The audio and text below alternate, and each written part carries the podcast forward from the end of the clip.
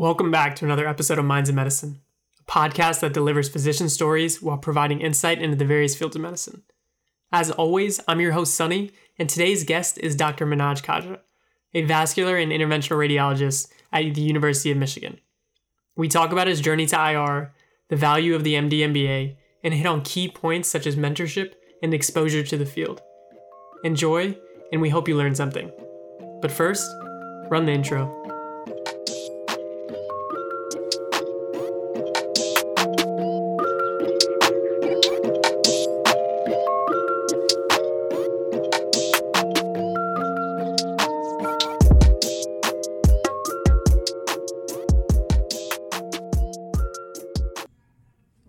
Dr. Khaja, I wanted to just start by thanking you for taking the time to be on the podcast. Thank you for having me and uh, inviting me. It's really a pleasure. Of course. Um, so we always start off every podcast with what are we drinking? And so I am currently drinking a cup of coffee. what do you have in your hand? Uh, I also have coffee black, um, but I'm drinking it in my SIR Foundation Gems cup, which is my favorite one to start the day off with. Just starting off, do you want to tell us a little bit about GEMS? Yeah, the GEMS program uh, from SIR is a really wonderful program for um, uh, uh, minority medical students who may not have an opportunity to experience IR. And it was uh, really spearheaded by a generous donation um, by one of my greatest mentors, Dr. Alan Matsumoto, the chair of UVA uh, radiology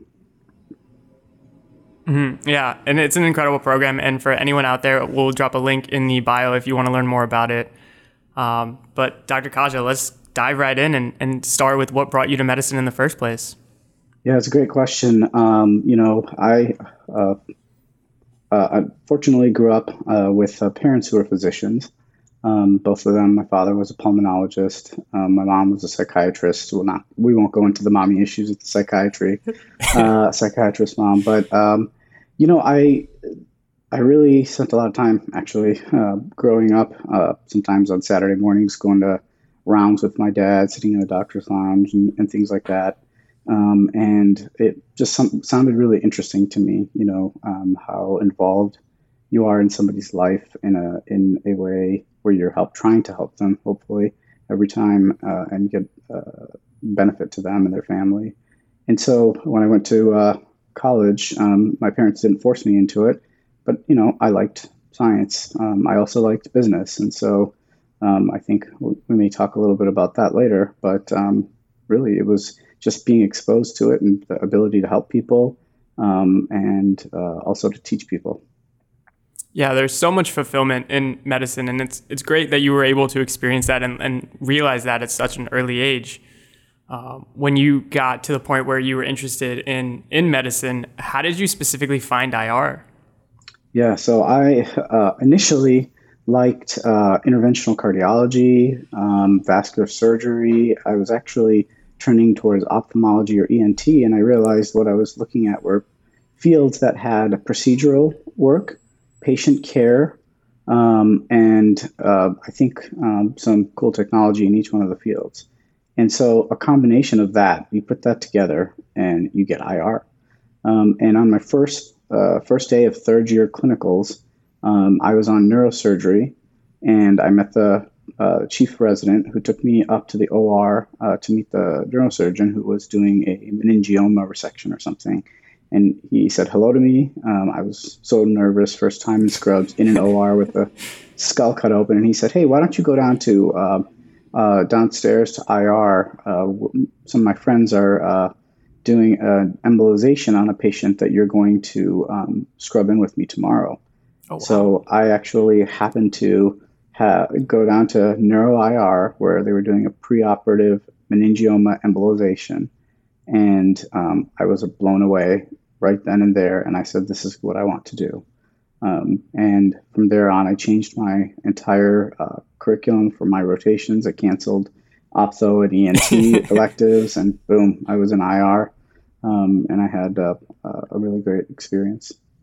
Yeah, that exposure is so key. I feel like so many stories of people, specifically in the field of interventional radiology, but also, uh, you know, fields that medical students typically don't get much exposure to is, you know, from the moment they were able to experience it, uh, they kind of just fell in love. Um, yeah. I remember my first case was actually with you. Um, it was with you and Dara. I think it was like 9 p.m. at night, and it was. I was sitting there, and it, it was. It seemed simple, but I was just in shock about like what you were all able to do and the breadth of uh, expertise that you all had. So it's really that initiating factor. Um, what advice do you have for students to kind of get that exposure?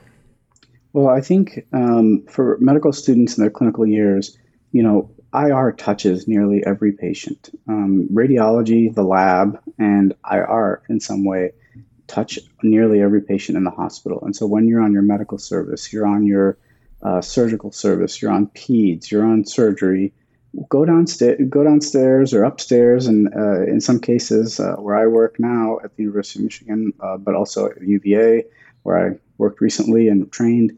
Um, you know, just follow your patients like you're supposed to do, and then make sure you kind of say, "Hey, well, they're having a procedure, and um, I don't know what this is, so." Mosey on down, and then you'll find hundred people there eager and willing to uh, tell you about what they do and why we're doing it. And um, I think that's really how a lot of students like yourself really get interested to this. And, and, and that's, like you said earlier, really something that's uh, it's just part of our our bones in IR is that we really just love what we do and we love to share it with people.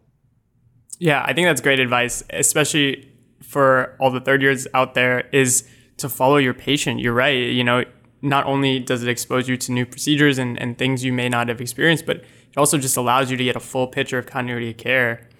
Um, and so, talking a little more about, bit more about the field, the training pathway when you were going through it was a little different than what it is now.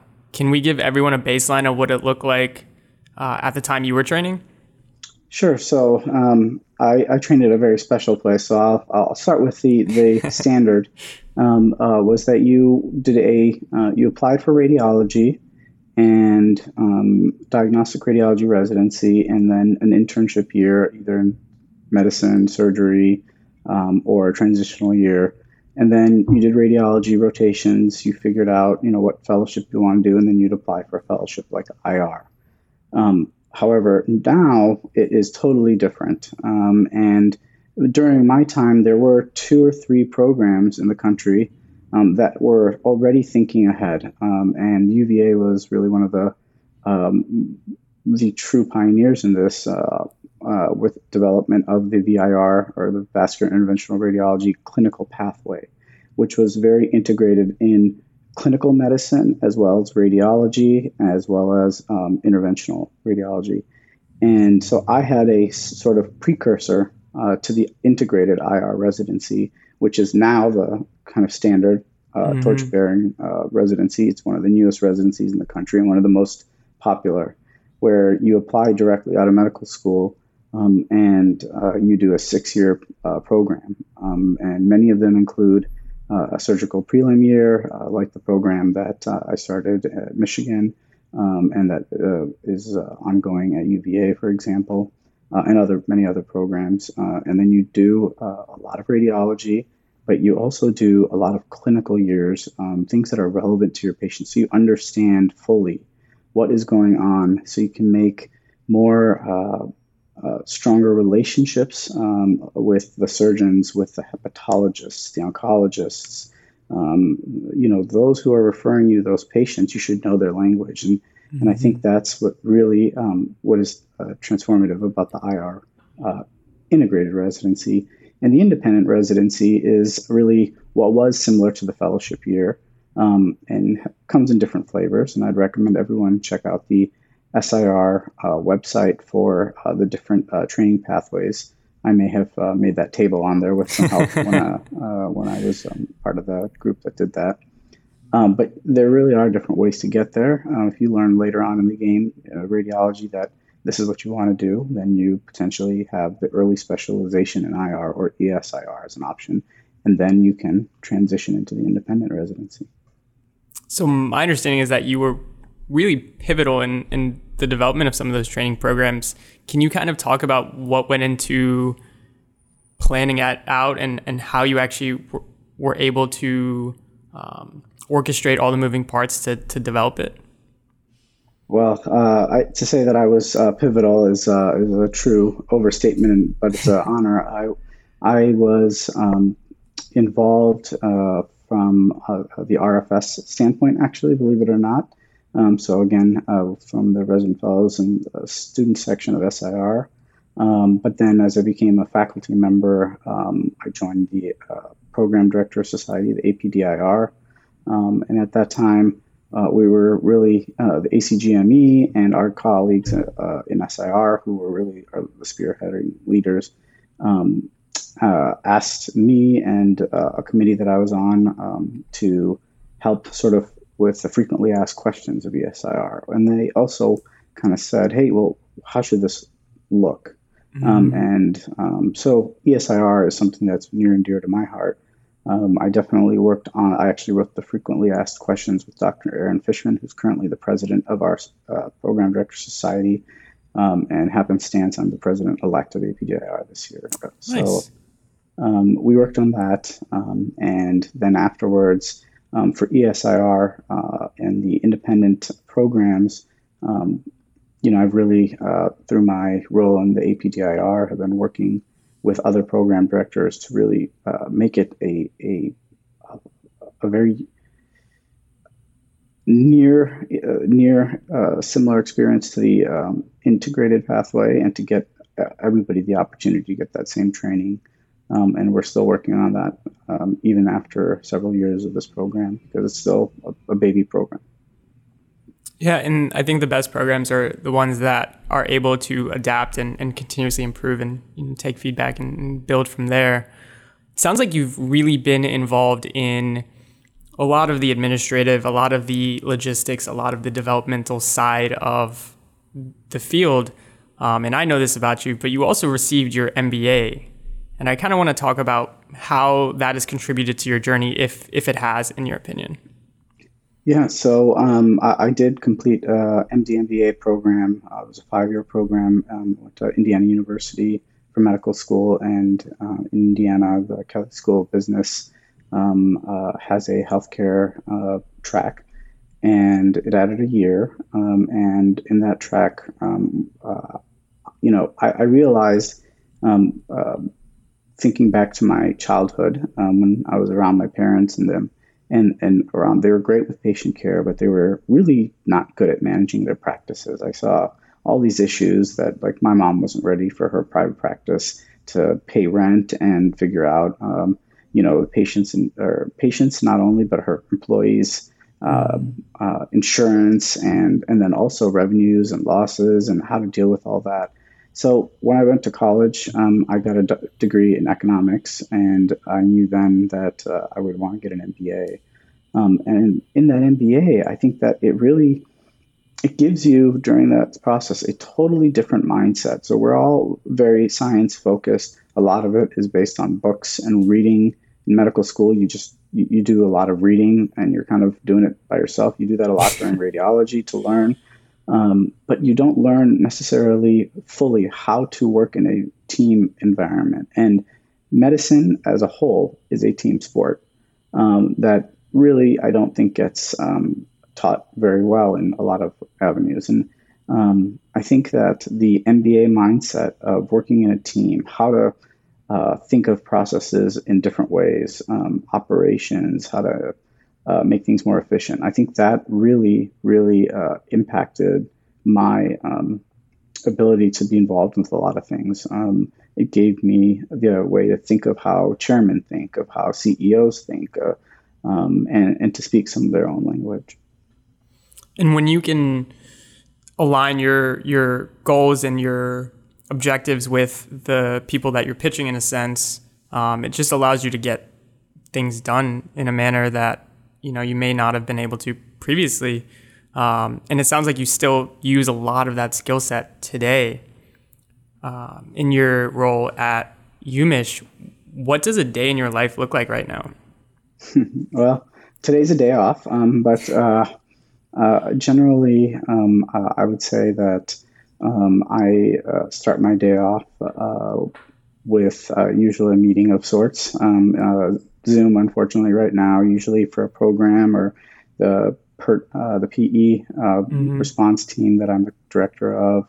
Um, I used to be involved with operations for our division um, uh, and the program director. Um, and so usually starts off with a meeting. Um, it turns out that every Thursday or every other Thursday, I, am on the value analysis uh, team, which is uh, the team that sort of identifies uh, new devices that we're going to add to the hospital formulary. And uh, you have to give a business um, model essentially and a business pitch. So people will pitch, you know, I want this new catheter, um, and we have to they have to present it. We look at the financials. How is it going to save patients, and how is it going to save uh, or, or, benefit uh, the institution? And so um, that is actually another uh, corollary of how MD uh, and MBA is useful. Um, but uh, after my meeting, I generally uh, start my day then um, with a seeing the patients um, and talking with my uh, trainee of the day um, what our cases are um, and discussing sort of the imaging, the plan of the patient, and then the uh, procedure. And many of my procedures are venous recanalizations. Um, that's something I truly love. I love teaching about them. So um, start that or aortic disease. And so we generally they're complex type of cases. And so we start by teaching and prepping the patient.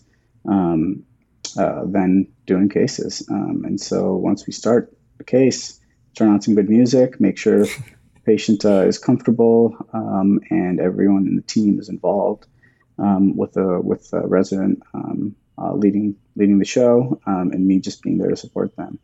Um, my day generally, if I have a complex case, is probably about an eight-hour, seven-hour case, and so we uh, we have try to have fun. Um, and we try to teach and we try to learn and we try to help the patient and make sure everything is going very well for them. Um, after that case is done, or if it's a shorter case, we, I generally grab some food, um, uh, sit down, answer some emails, usually from uh, from one of the groups that I belong to, or about a patient um, care, um, uh, meet with a resident or something about research um, and then move on to the next case. Um, same same sort of situation, and then um, when the day is over, um, I try to make sure that uh, my patients are tucked in, the trainees are uh, uh, know what um, feel comfortable with happening within the day, and uh, have done their notes and, and all mm. that stuff, um, and then generally head home for a conference call or two again, but that's uh, not uh, for everyone and then I see my, my kids and uh, generally uh, hang out, um, watch a movie, play outside, go for dinner, mm. things like that. Man of many hats.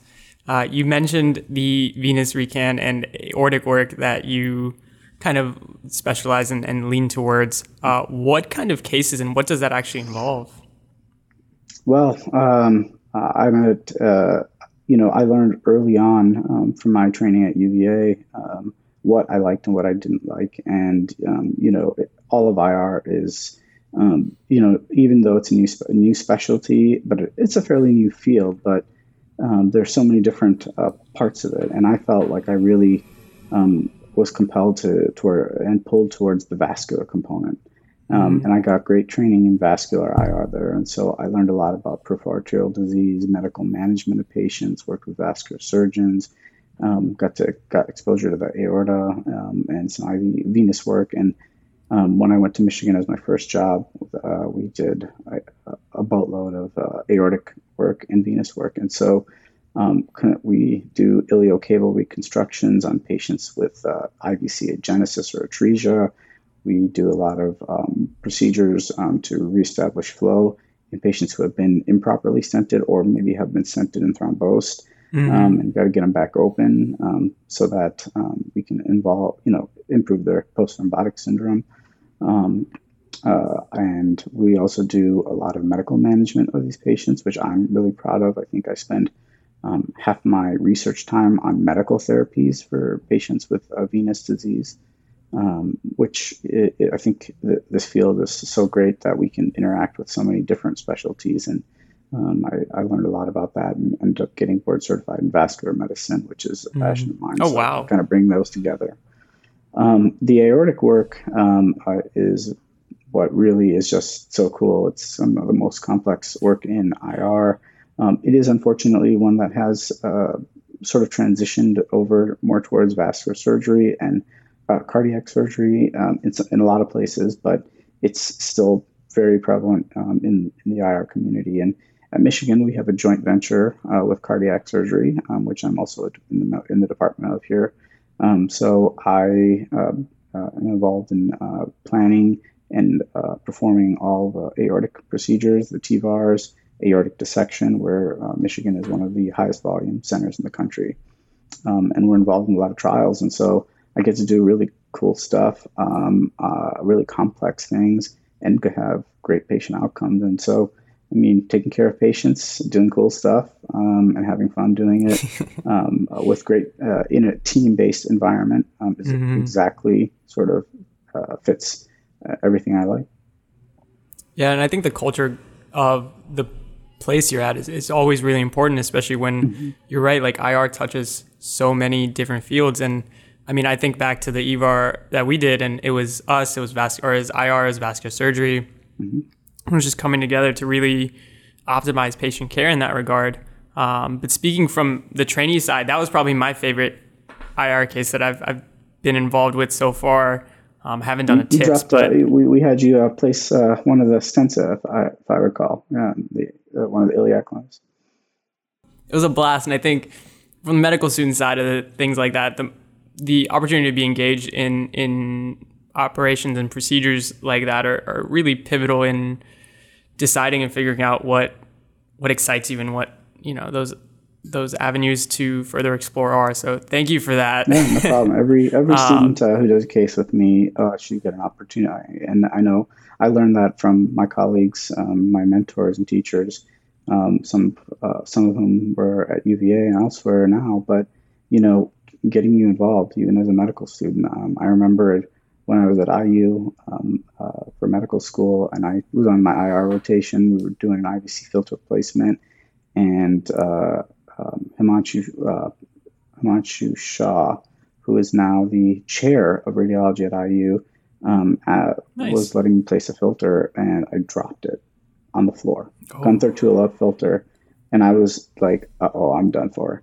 Um, he was the nicest guy. got another one, said, "Don't charge it to the patient," and um, it fell right onto the floor. And he's like, "That's yours to remember, and never do that again." um, and then he he let me do the procedure, and I deployed the filter. I thought I was just there to, you know, watch or you know, uh, hold wire, but um, but no, he was like, "Okay, so you're up. Let's do this." And um, from yeah. those kind of models, um, you know, I like to have a medical student, in my case, a resident, and everybody gets to do something. And um, I have a medical student working with me the past two weeks here, and I think she's deployed uh, about 15 stents in five or six different patients and snared things and uh, done a little embolization with coils. So, um, you know, can't really know what it's like um, until you do it. And mm-hmm. so, um, and when you do it, you're like blown away. Um, yeah. So. Yeah. I think that's, that's the most fun is just even just handling the wire, even like being able to manipulate and, and see what you're doing is there's a lot of value in it. And I think that's the part where for me it finally felt like a lot of people say interventional radiology is like magic, that you know, they wizardry. Um, that's when it finally felt like it to me to to to experience that. So thank you again. Um, but going on, you having a trainee on and, and a medical student or resident, what is if you had to pick one case? What is your favorite case to walk a student or resident through? Wow, um, that is a tough question. Uh, there are so many great cases. Um, you know, some people, uh, I would say, oh God, uh, walking a student and trainee together, I think um, through is a, is a, venous reconstruction for me um, because they're again potentially long cases, um, a chronic venous reconstruction. Um, and there's I have multiple access points, and I put uh, a resident at one, and me and a student at another, um, and we are working our way, and we're talking, and we're sort of reviewing the imaging and going back to the CT, and uh, you know, there's a lot of time there to sort of teach and uh, go through, and then when you get through the occlusion, Um, there's usually uh, some, uh, you know, snares and through and through wires and things like that. And I know I love the look on the face of a, a medical student with like, wait, we just pulled a wire that's from the groin out of the arm, and that's the same wire. Mm-hmm. And I'm like, yeah, yep, you did that. you snared that. And so um, we have the opportunity to teach um, and do that at the same time. And then when it's time for stenting, um, you know, everybody's everybody drops a, a stent, um, and uh, we get to really talk about the case and all the different things using the different modalities, whether it's CT or um, intravascular ultrasound, one of my favorites, as well as the fluoroscopic images. Talk about the blood flow that you see on a venogram and why it's important to, to have the collaterals and, and whatnot. So I really enjoy those cases because um, uh, you it's it's a it's not a uh, a one and done kind of thing. It's a very sort of mm-hmm. long process. We have a lot of time to teach um, and a lot of time to go through it and and, and, and brainstorm and think about uh, what you're doing and why you're doing it. And um, I generally am talking throughout the whole case while others are doing. Um, and I think that would, I would say is probably uh, one of my favorite cases uh, to go through. That's incredible. And uh, I think that really having that opportunity to teach and, and learn and, and get that guidance is great for any student and, and trainee that's with you because you're really able to both see what's going on but understand the thought process and everything that goes behind it. As I'm learning more and more about IR, it, it seems like the prep and the problem solving that comes in, that goes into even just going into a case is immense. How do you tackle, and when you get a new case or new patient, how do you tackle the pre work and the problem solving that goes into prepping it? Uh, I think, you know, what is uh, paramount and what we as a field that we're a little slow on doing is the true clinical evaluation of the patient. I see the pa- I see all my patients in cl- clinic um, before. Um, I review the referral, I review the pre-imaging, maybe they've had an intervention that failed at an outside hospital or uh, they're de novo here, kind of go through their process, what medications they've taken, what they've tried so far, do they wear compression stockings for venous disease, um, uh, what what are their symptoms using you know scoring models and quality of life measures, um, and what are their comorbidities, kind of really figuring out you know I'm going to have to put this patient under general anesthesia, and they have mm-hmm. um, uh, coronary artery disease or they have shortness of breath that I'm asking them, you know, about what they're walking. They're like, oh, you know, I happen to have some chest pain, um, but that's not what really bothers me. My legs do, and I'm like, but hold on one second, you know, probably need to get that checked out. So really doing the thorough uh, portion of that, uh, the preoperative work is really important. Um, of course, imaging, um, whatever type of imaging that you have, I generally perform for these type of patients, CTVs, aortas, CTAs, um, sometimes for pelvic venous disease and MRV, you know, really going through that, actually going through it with the patient themselves, but myself looking very closely at, um, you know, what, what am I missing um, in the films, even if they are clearly, there's an occlusion there, but what else is going on? Where's mm-hmm. the, the pattern of blood flow or which vein looks larger or which vein looks smaller and where do they come together? That planning um, is important. And then thinking about uh, the case is like, okay, where am I going to get stuck here? And kind of knowing that you're going to have trouble, or where is my complication going to be in this case? Um, sometimes you can plan for that.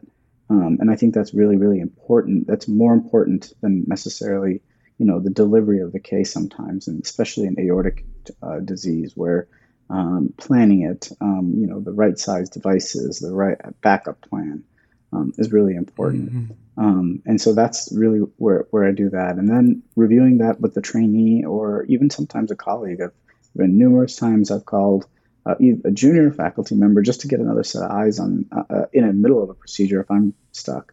Um, for preoperative kind of thing, I have called Saher and Fritz and Dr. Matsumoto and uh, Dave Williams, who I work with um, here at uh, Michigan on, on complex venous reconstructions. Um, and I would say, hey, this is what I'm thinking of doing. Mind just taking a look at this? And uh, they're like, yeah, that's the right thing. Or, you know, you may want to try something else. And because um, I think you're going to get hung up here from their experience, right? And so, mm-hmm. um, you know, that's really where, where a lot of that goes into. Multiple minds are, are, are better than Absolutely. one. Um, Team based approach. And exactly. And I think, you know, I actually got a firsthand uh, look at the planning and backup planning and everything uh, in a recent case I did with um, Dr. Farvar at, at UVA, mm-hmm. who's a vascular surgeon for everyone else. Well, I worked with very closely. But we were, yeah, exactly. And we were planning to do an EVAR and then a TEVAR. And, but he had like every step planned out. He had every backup plan for every step planned out.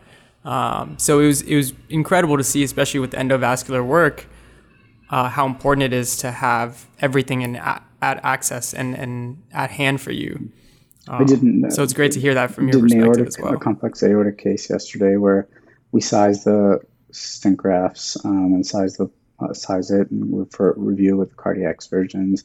Um, and we send out an email to all to all the people involved, the IR team and the cardiac surgery team, including the trainees, and um, the sizing sort of sheet and, and, what our planned grafts are. And then we have a section called uh, uh, bailout, and that bailout section is like, okay, what else might we need if something happens? Mm. And thinking of that ahead of time, it's in the room, it's nearby, and then you're just you know cautious because you know this is not not necessarily saying this for every single case, but you should think about it in every single case. You know, even something as simple as a PICC line um, can go south in a certain patient, and so just kind of being able to think ahead, think that next step, just just in case, um, I think has been uh, vital to um, to our field and to to me really um, in, in, being able to safely treat patients and get them through there.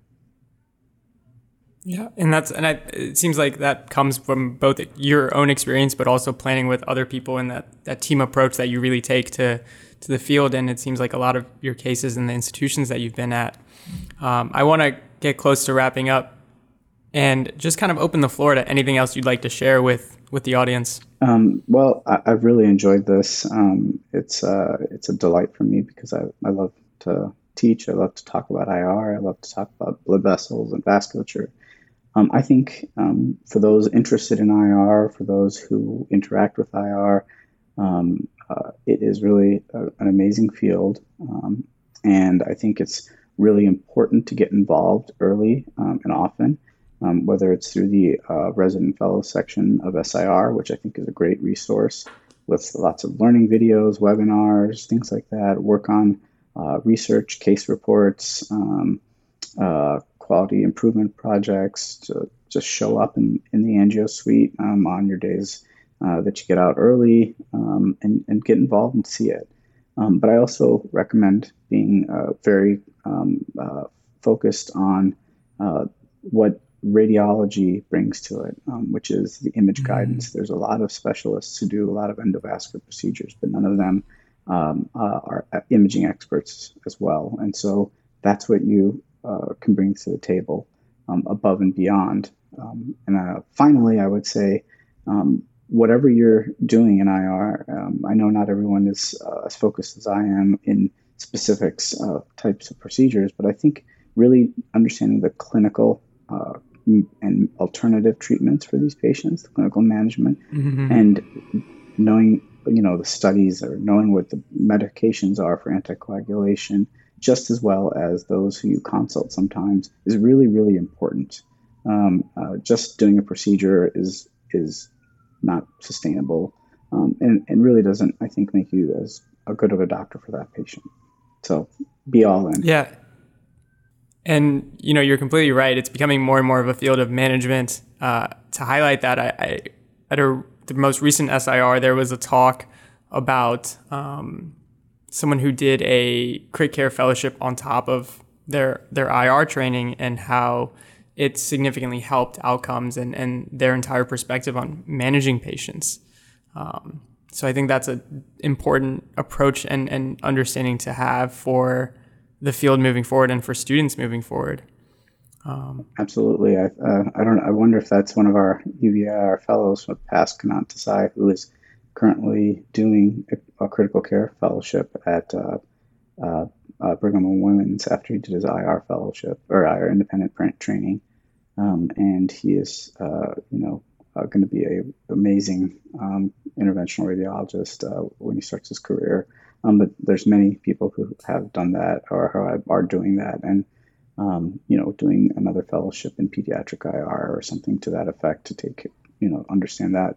Um, I I did my own sort of training in uh, getting board certified in vascular medicine, and I actually talk more about the complex antithrombotic therapy of patients after venous interventions than I do the venous interventions themselves now. Wow. Yeah, and it's you. The more you're trained, the more exposure you have, the more you learn, the better your patients. And the more will, you get interested to to learn more. And the last thing I want to do is, you mentioned uh, SIR and the RFS, and I also want to highlight the Medical Student Council uh, opportunities Absolutely. on there. Uh, we'll drop a link to that in the description as well to this video. But Dr. Khaja, thank you so much. Well, uh, thank you, uh, Sunny, for inviting me, um, giving me the opportunity to share um, uh, my experiences, and it's been really a, a fun time. We hope you enjoyed that episode. If you did, let us know. We always appreciate all the shares on social media, so keep those coming. Until next time.